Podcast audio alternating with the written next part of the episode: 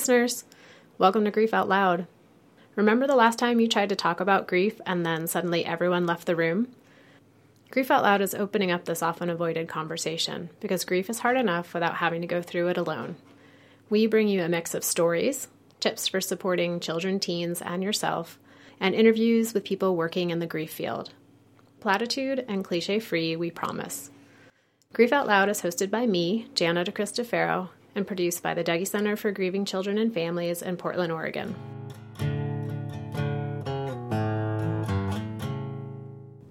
Most of the conversations we have on Grief Out Loud are with people who are grieving the death of someone they have a shared history with. Maybe they had birthday parties or family gatherings or any other kind of everyday interaction. Anything from sharing a meal to arguing over bedtimes, and also who left the dishes in the sink. For the record, listeners, it's always the other person who leaves the dishes in the sink. For today's guest, the person who died is not a stranger, but he is someone she never met. Joy's father, Kenneth, died in March of 1945 while he was flying a B 29 Super Fortress airplane over Tinian Island. He was a second lieutenant in the Army Air Corps in World War II. Joy wasn't born, though, until June of that same year, three months after her father's death. While she grew up knowing about her daddy Ken, as her mom called him, and hearing stories from her paternal grandmother, she also grew up with questions surrounding her father's death, especially about the spot where the plane he was flying crashed. A few months ago, in August of 2018, which was 72 years after her father's death, Joy decided to travel to Tinian Island. She joined a tour group focused on seeing all of the spots connected with World War II. Joy, thanks so much for joining me today on Grief Out Loud. Well, thank you for having me. What was it like growing up with this story about your father and how he died? I knew that, uh, at least I felt different from my friends um, because they all seemed to have two parent families. I was in a two parent family, but I knew that the uh, the daddy that I was living with wasn't my real dad. I also felt like it was a big secret. My mother was very free about telling me about my dad, my real daddy, but on the other hand, it was not a topic of conversation in front of anyone out of my immediate family. So there was this whole uh, envelope of secrecy around it. You couldn't really like talk about him at school or. Oh, no way. No way. Would never. Uh, in fact, I can remember a situation where my father was talking to a work friend of his. And the person said to my father, So how old is Joy? And he said, How old I was. And the guy had kind of a puzzled look on his face. And he said, Well, how long have you been married to Lorna, um, my mother? We both knew what he was thinking, and my father had to do a quick little dance to kind of make up a story of why I was as old as I was, but my parents had not been married at the time when I was born. It was odd, and looking back on it, it probably wasn't a very healthy environment. Yeah, you just sort of knew this is not something we talk about outside of the family. Exactly. And then within your family, your mom and your dad's mother, your grandmother, did share a few stories about your father. What did you learn about him? I learned that he was uh, an only child, and speaking with my grandmother, you could tell that he was her all. In fact, if you talked to her, you would have thought my father died a year ago, not many, many years ago. I knew that he was 27 when he died. I knew that he had gone to the University of New Hampshire and graduated with a degree in engineering. I knew he was a musician. He played the French horn. Uh, my grandmother gave me some drawings that he had done from age six, some drawings in high school, and then some drawings from his engineering classes. And as far as I could see, he had been an engineer when he was six. He drew that way, very methodical, very detailed. So you knew a lot of facts about him. Yeah, I, I was able to ask questions, find out things. Grandma showed me pictures. I saw pictures of my dad at all stages of his life, wedding pictures of my mother and my father. So, knowing what you knew about your dad and how he died, it sounds like the longing to go to Tinian Island, the place where his plane crashed, started when you were really young. What was it like to imagine what that place was like or what it might be like to go there? I was always curious to find out more about this secret.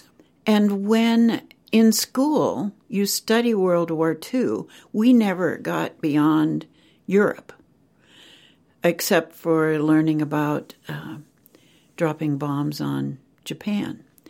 So I was curious because nothing I knew about my father fit into the stories I was hearing about World War II. So that was part of it. And the older I got, the more I wanted to be able to go to the place, see what it was like. Did you have an imagining in your mind of what it would look like or what it would be like? Not really, except for I had uh, a picture of what I thought it looked like where my father died. Uh, he was a flight engineer. Their plane, uh, B 29, took off from Tinian. A B 29 has four engines. They lost power in two. They asked permission to turn around and land again, and uh, obviously were given the permission to turn around, but they did not have the altitude, so they crashed of the crew on the plane, only one man survived. He was the tail gunner. So I knew that it had crashed on an island, had no idea where Tinian was in the world. Wanted to see that. I wanted to see as close to the place where he had died. I had no idea what it would look like. So I pictured the plane turning around and crashing into a cliff. So, jumping ahead to your actual trip in August of 2018, after so many years, what prompted you to go then? Uh, it was just time. Uh, there were pieces that just fell into place. I believe right after Christmas of 2017, I received a brochure from a tour company that specializes in small tours to places related to important World War II sites. And one of the tours, terrible name, was called the A Bomb Tour. And it was going to go to Guam, Saipan, Tinian, and Japan. It called to me. I am 73, it was time to do this. I have good health and I had the financial resources to be able to to do this and I had the time. All those pieces plus the information about the tour all fell into place and I decided I better go. And then throughout the course of your tour, it sounded like there were a number of other synchronicities and unbelievable coming together of events and people. Can you talk a little bit about those? Most of the miraculous things uh, have more to do with Tinian than any of the other places that we went. But the tour group met up in Honolulu. And we stayed, a lot of us stayed in the same hotel. And I went down to the bar to get a glass of wine, and there was a table there with four or five men, and I kept hearing the word Tinian, and I knew these people just had to be on the same tour. So I walked up and uh, asked them if they were with the tour group, and they said yes. And in fact, one person stepped forward, shook my hand, said, Hi, my name is Andy. I'm so glad to meet you. I'm going to take you to the exact spot where your father died.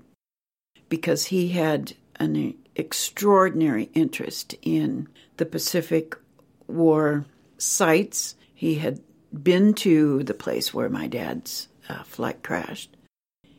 So that was something that was unbelievable. Can you describe what it was like to be, because you took a small plane to mm-hmm. Tinian. What was that like to be on the plane and to be have Tinian come into view?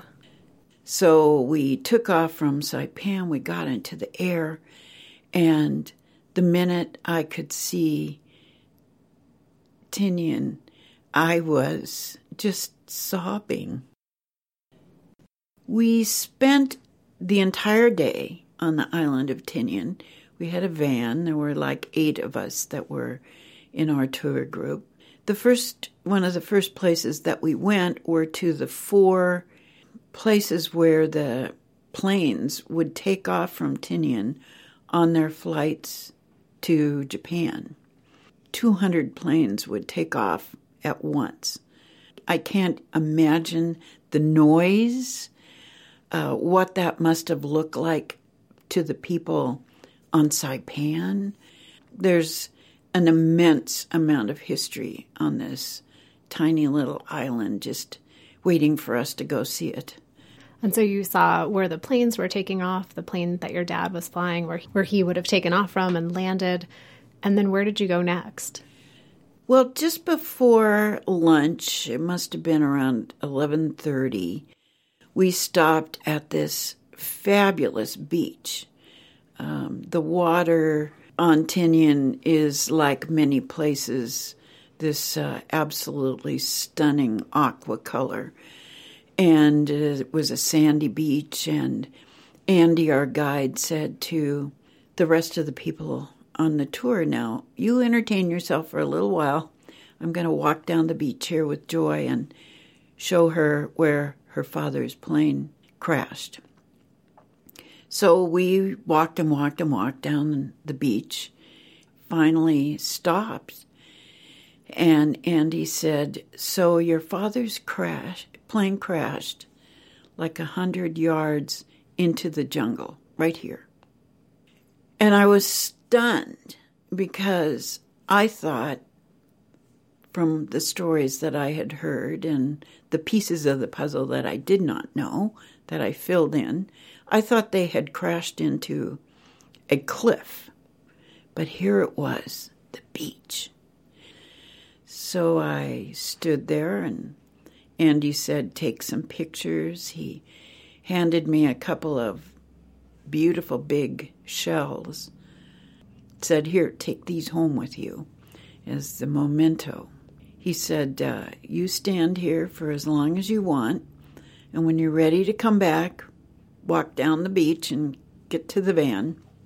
I did. I took some more pictures. I it was a huge emotional moment. I turned around, I took some pictures of the water and the beach right there too. And finally felt like I had gotten from the moment what I needed to get, so you had some time alone at the spot on the on the beach and you mentioned it being so emotional. What do you remember? Like what emotions were coming up? What thoughts were you having while you were standing there? I wished that my mother and my grandma had still been alive to be there with me. They were there in their souls were with me i felt embraced by them i felt supported by them.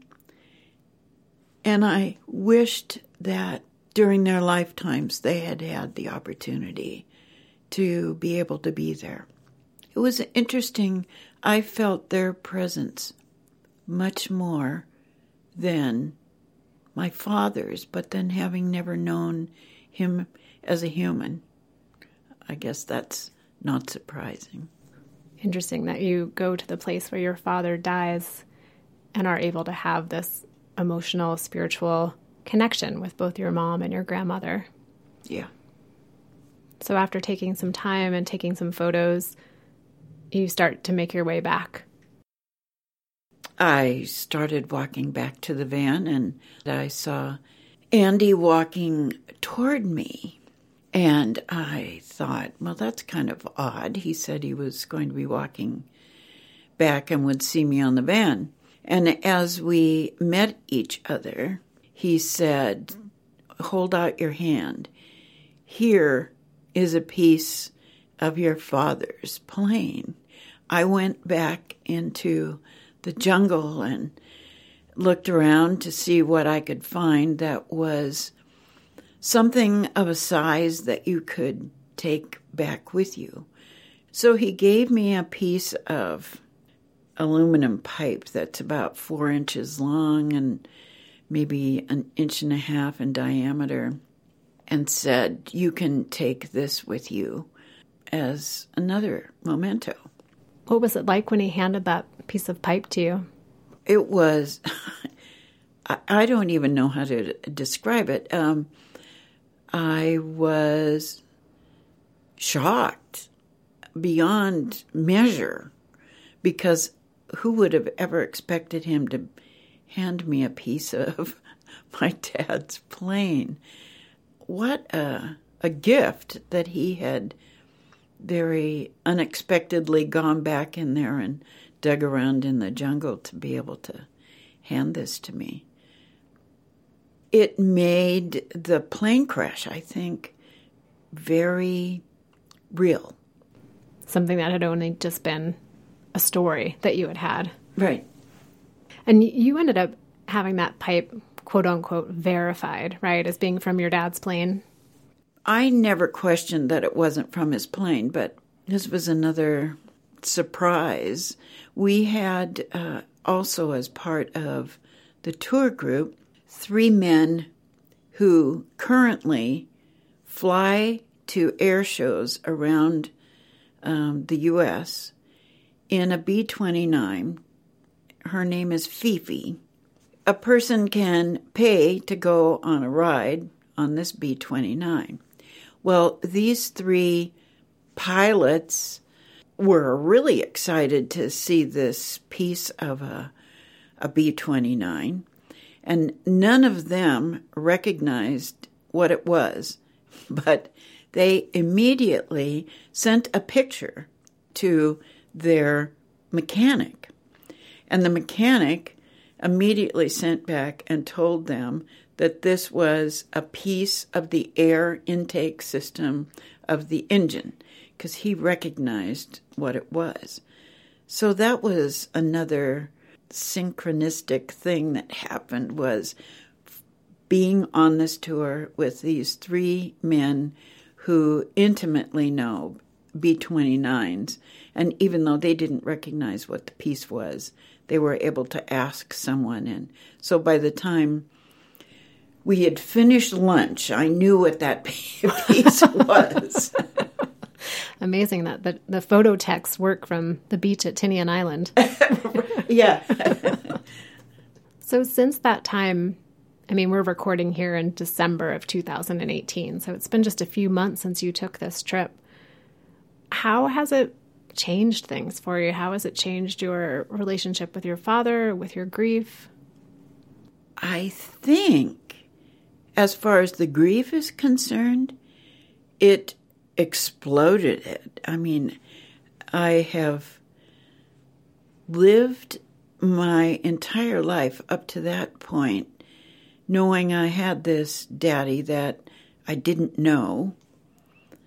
There were many consequences of that acting in my life, but being in that place made the grief so much bigger and much more real. So I feel like I'm probably grieving more for him than ever, ever before. Um, I do feel and did feel at the moment that I was right there at the crash site a feeling of a hole that had been in my heart. But obviously, it's not all filled um, because I still feel the loss and like I said, the, the grief changed into something much bigger and more dramatic. I'm I know that that will change over time too. So maybe we should get together next year and we'll talk about this again. How are the ways that the grief is showing up? You mentioned it sort of like brought it so much more to the forefront than it had been before. Well, I could tell you about my dad and about my history uh, last year before I went on this trip and not get emotional. But the tears are like right there, right on the edge. When I'm talking about it or when I'm writing about it, it's much more alive. Yeah, it's interesting. We started the the conversation talking about what you knew about your dad when you were young and it was all facts that you knew and it sounds like now those facts of your dad have been infused with your own emotion emotion that you didn't have access to up until that trip. Right. Yeah. I'm so curious joy where do you keep the pipe? That is a really good question. I thought about that all the way home. And I love putting um, books together, scrapbooks together. So I immediately put an enormous scrapbook together of photographs, things that I picked up in all of the places that we visited. The pipe, however, does not fit into a book. So, right this moment, the pipe is sitting in a, a canvas bag with the album, and I have yet to really decide what I'm going to do with it. Years ago, I was given by my father's bomb group the medals that he would have been given and I had a very generous and kind woman who puts, uh, that does framing, offered to put together a shadow box with those medals and some pictures that are on a wall in my house. And I kind of picture something going on that wall in a shadow box that would include the piece of the plane and uh, I now have a picture of the plane crash just the next day. Was not something that I had seen before.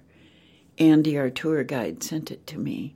So I have a few more things that I'm thinking about putting together uh, in a shadow box. But at this point in time, I'm embarrassed to say it's living in a canvas bag in a closet until it gets a new home waiting for its next resting space. Exactly. Well, Joy, I so appreciate you coming on the show today and just telling this really magical story of all these parts coming together of your story unfolding over seven decades. Thank you. And listeners out there, maybe we will check back in with Joy next year just to see how the grief is going 12 months later. And in the meantime, if you want to check out any of our other Grief Out Loud episodes, you can find us on our website, dougy.org, or any other place that you listen to your podcasts. If you have an idea for a story or someone you know who would be a great guest for Grief Out Loud, send us an email at help at dougy.org. Thanks so much for listening. Hope you'll join us again next time.